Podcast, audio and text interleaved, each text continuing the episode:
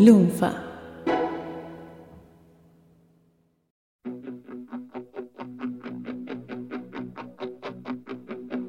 Gracias al auge mundial del reggae, las Bahamas se transformaron en uno de los epicentros de la movida musical de fines de los 70 y durante todos los 80.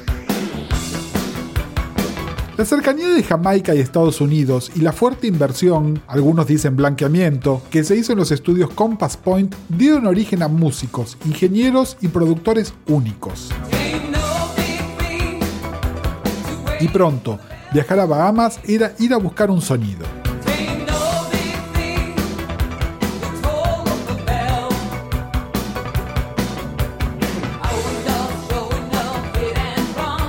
Hola, soy Gustavo Casals y esto es producido por Alex Satkin.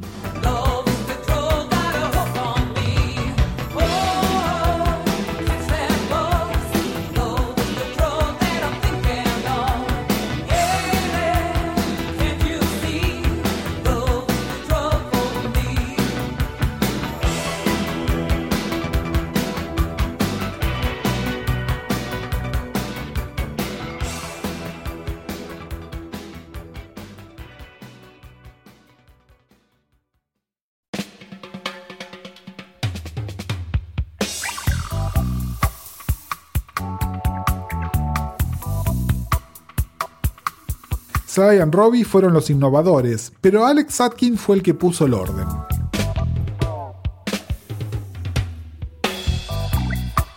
Había comenzado como ingeniero, pero pronto se largaría como productor, la voz de la razón y la estructura ante el libre espíritu de Dunbar y Shakespeare.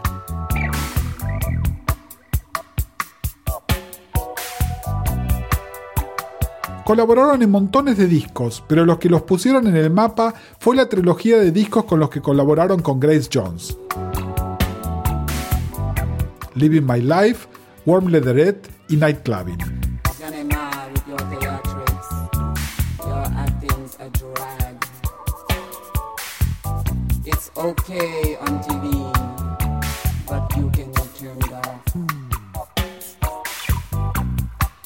Álbumes donde la alguna vez diva disco y ahora musa de artistas hacía covers de reggae de algunas de las mejores canciones de la New Wave que consistían, como diría un crítico, en cantarlas como si odiara a los originales.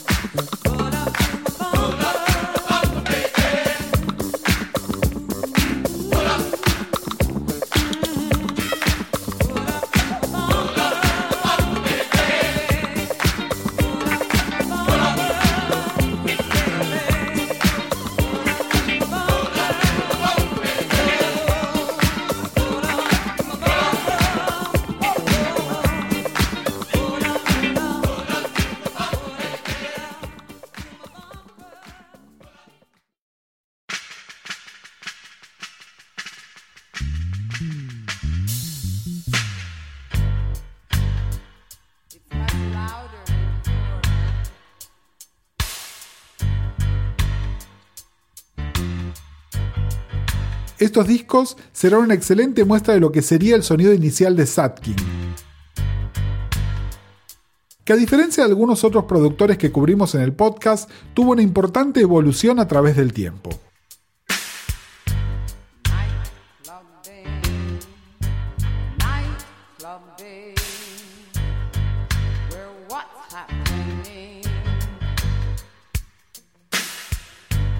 Aquí la fórmula era clara.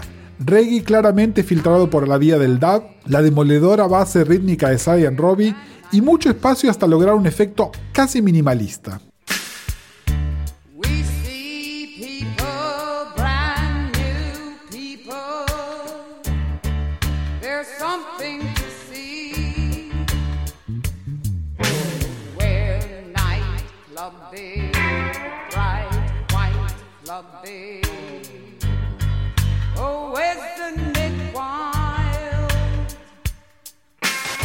No es casual que estos discos haga 35 años que son eternamente remezclados, debido a la super adaptabilidad de las grabaciones originales.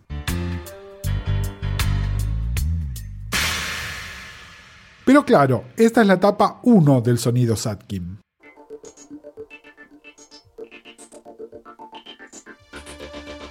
La etapa 2 estaba empezando.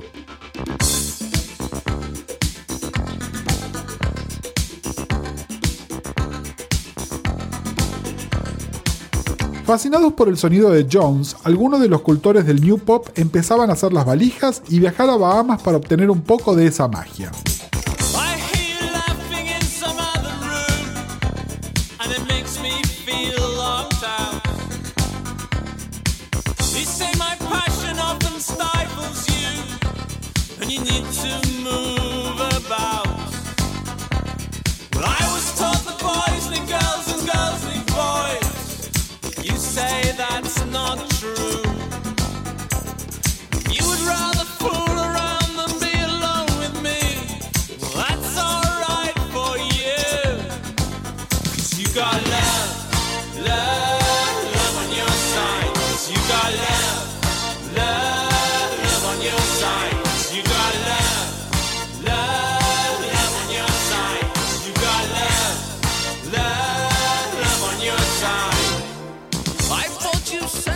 La combinación del pop blanco inglés con ritmos étnicos de los Thompson Twins era perfecta para el crossover.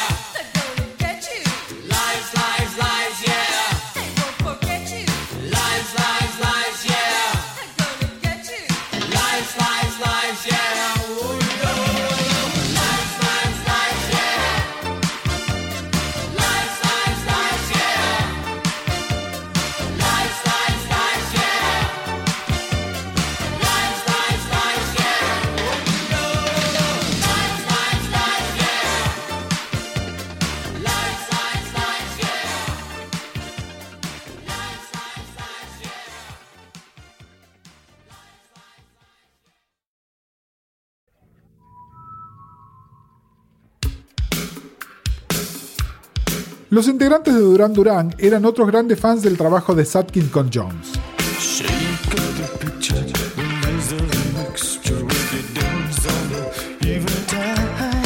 Ya habían empezado a trabajar con otro productor, Ian Little, pero decidieron mover todo el proyecto a otra isla del Caribe, Montserrat, e involucrar a Satkin.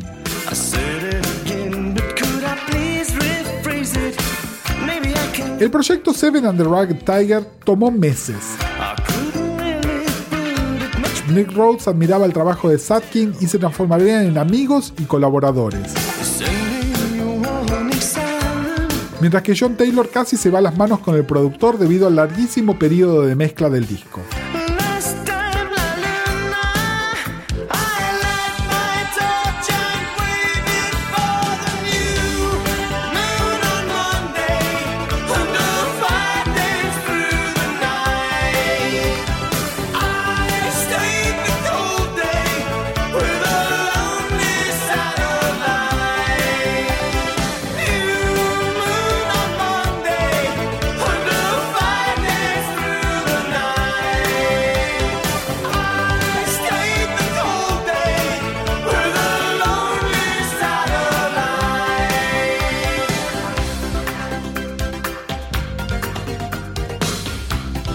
Los resultados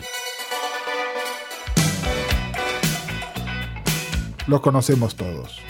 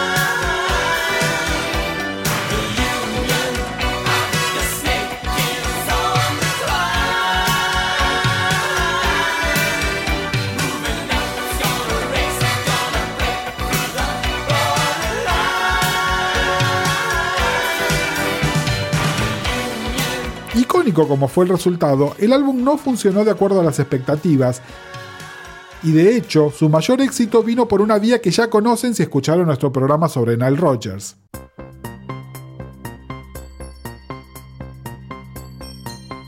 Los que sí estaban contentos con los resultados eran los Thompson Twins, que una vez más se fueron a las Bahamas para trabajar con Satkin en los estudios Compass Point.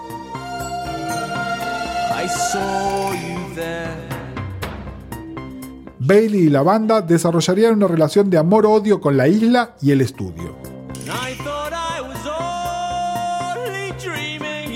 Primero, Bailey, que había preproducido el disco completo en su sistema Overheim en su estudio privado, se encontró que la humedad del lugar había arruinado los componentes electrónicos de su secuenciador y ante la imposibilidad de reemplazarlo rápidamente por estar en sus palabras en el medio de la nada, decidió tocar todas las partes a mano. Los resultados fueron positivamente sorprendentes para todos los involucrados, al punto que la tapa del álbum, su nombre y hasta una canción llamada Compass Points fueron inspiradas por el lugar de la grabación.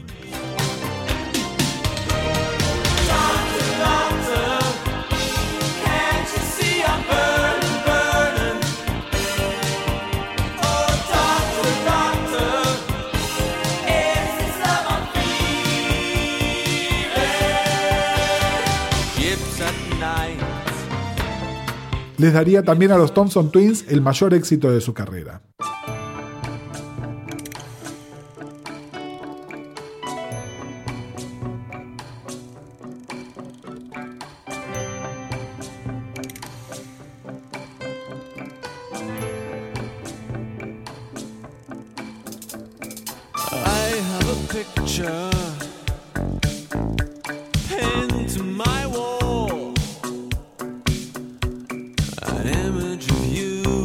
me and we're laughing with love at it.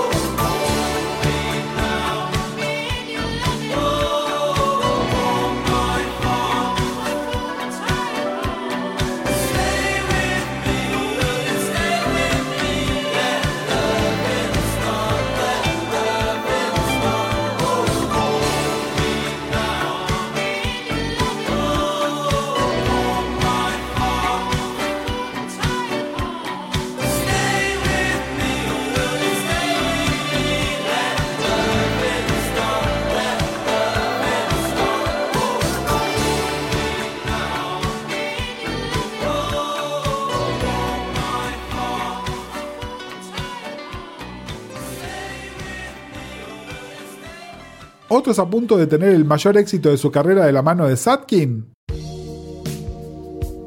Foreigner.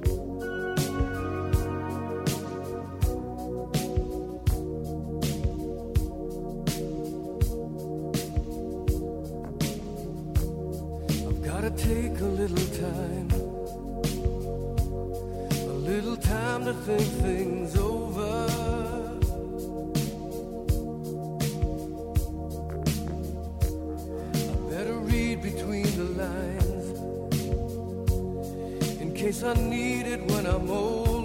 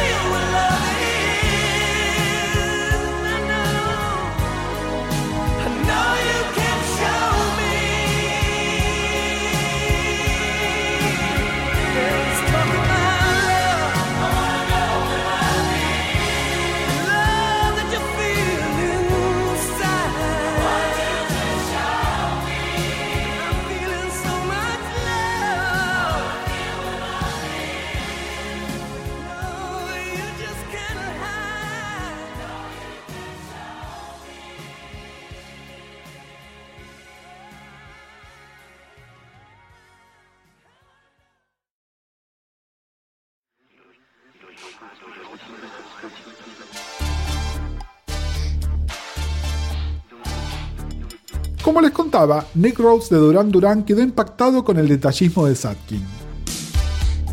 Mientras que sus compañeros de banda se hacían los rockeros de la mano de Rogers y Edwards,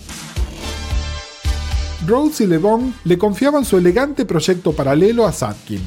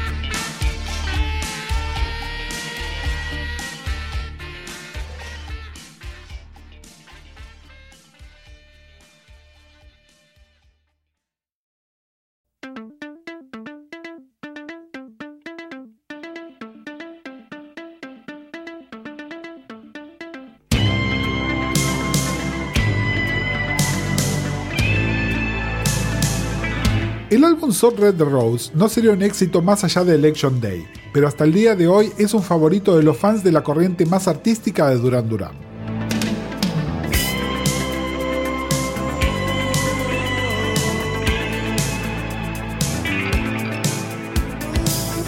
Es también considerado el mejor exponente de la precisión, el cuidado y la artesanía de Satkin como productor.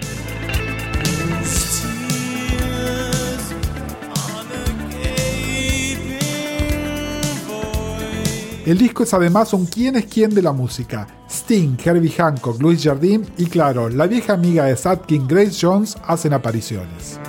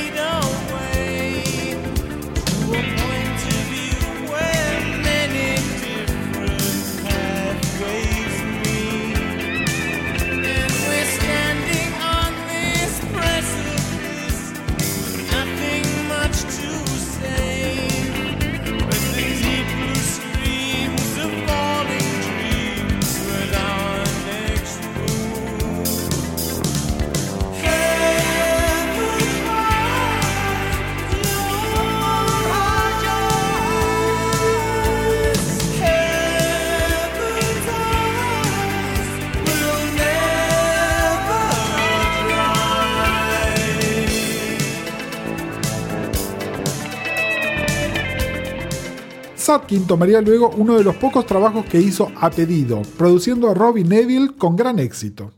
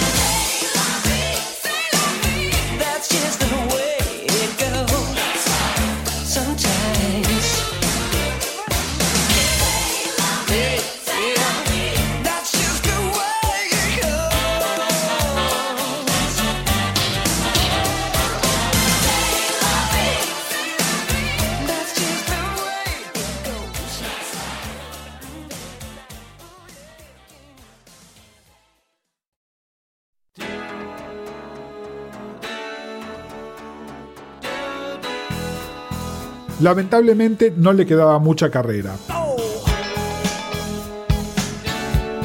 Satkin llegaría a producir un álbum más para Boom Crash Opera y una canción para Simply Red.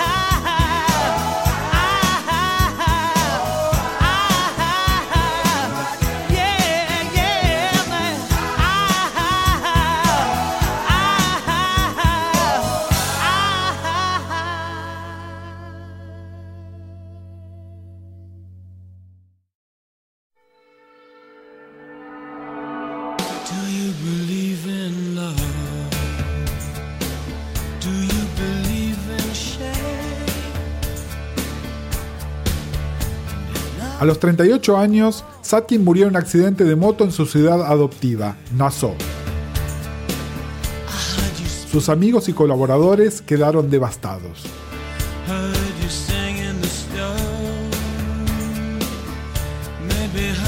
Duran Duran le dedicarían esta canción en su próximo álbum Big Thing, y lo mismo harían Robbie Neville, Grace Jones y Joe Cocker en los años venideros.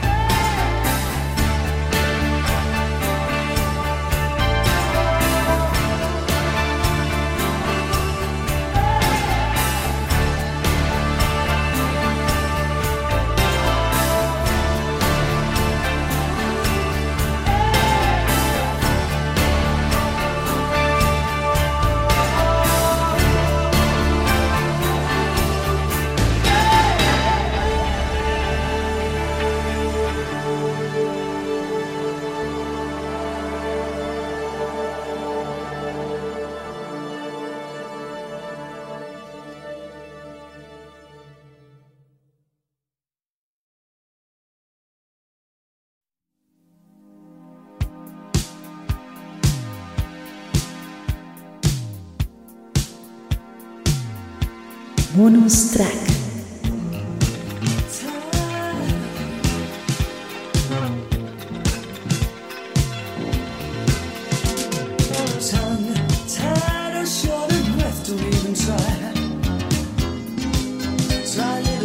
Sadkin, especialmente con Duran Duran, vino a llenar el espacio que dejaba vacante Colin Thurston, que ya había trabajado como ingeniero en discos de Bowie e Iggy Pop. Y empezó los 80 con todo, produciendo a Duran Duran, la Human League, Tok Tok, Kaya Gugu y Gary Newman.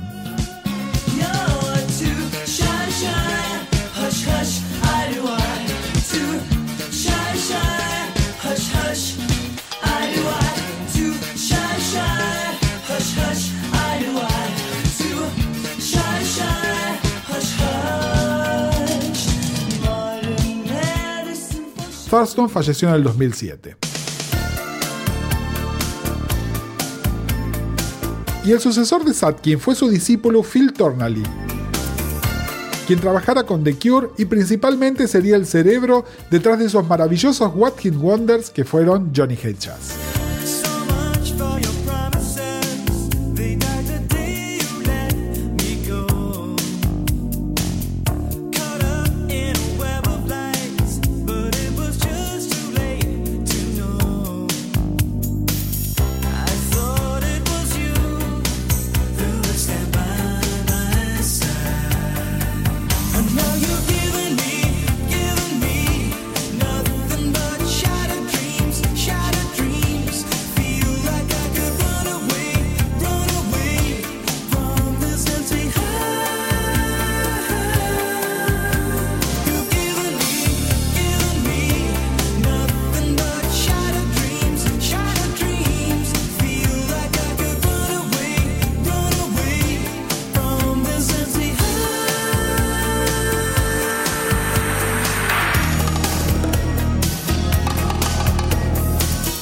Producido por, está arreglado y producido por Gustavo Casals y Mariano Payela para Lunfa. Si no querés perderte ningún episodio, busca producido por en iTunes, iBox o en tu aplicación de podcast favorita. O entrando a lunfa.fm.